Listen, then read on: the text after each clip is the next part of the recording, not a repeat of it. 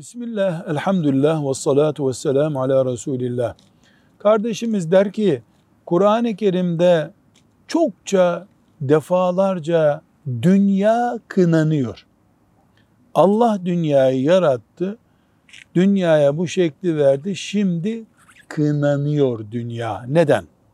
Diyoruz ki, kınanan dünya değildir.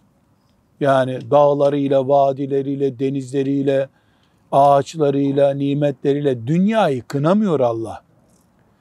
Fani dünyanın alınıp ebedi cennetin bırakılması, dünyanın tapınılan put haline gelmesi, dünyanın Allah'ın dininin önüne geçmesi bir insanda gerçekleşiyorsa dünya yüzünden o insan helak olmuş olacağı için o eylem kınanıyor.